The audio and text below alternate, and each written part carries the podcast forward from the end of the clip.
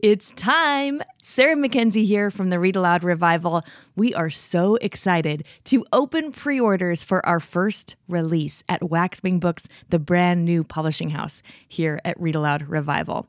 It's a little more beautiful, The Story of a Garden, a picture book written by me, Sarah Mackenzie, and illustrated by Breezy Brookshire.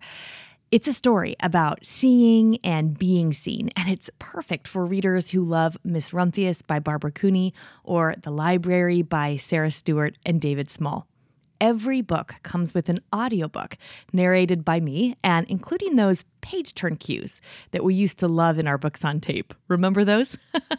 We've also got some Kickstarter exclusive rewards like brand new beautiful book bags you can only get by pre ordering the book on Kickstarter. So head to a little more beautiful.com to check out the Kickstarter and guarantee your own copy of A Little More Beautiful, The Story of a Garden in the first print run.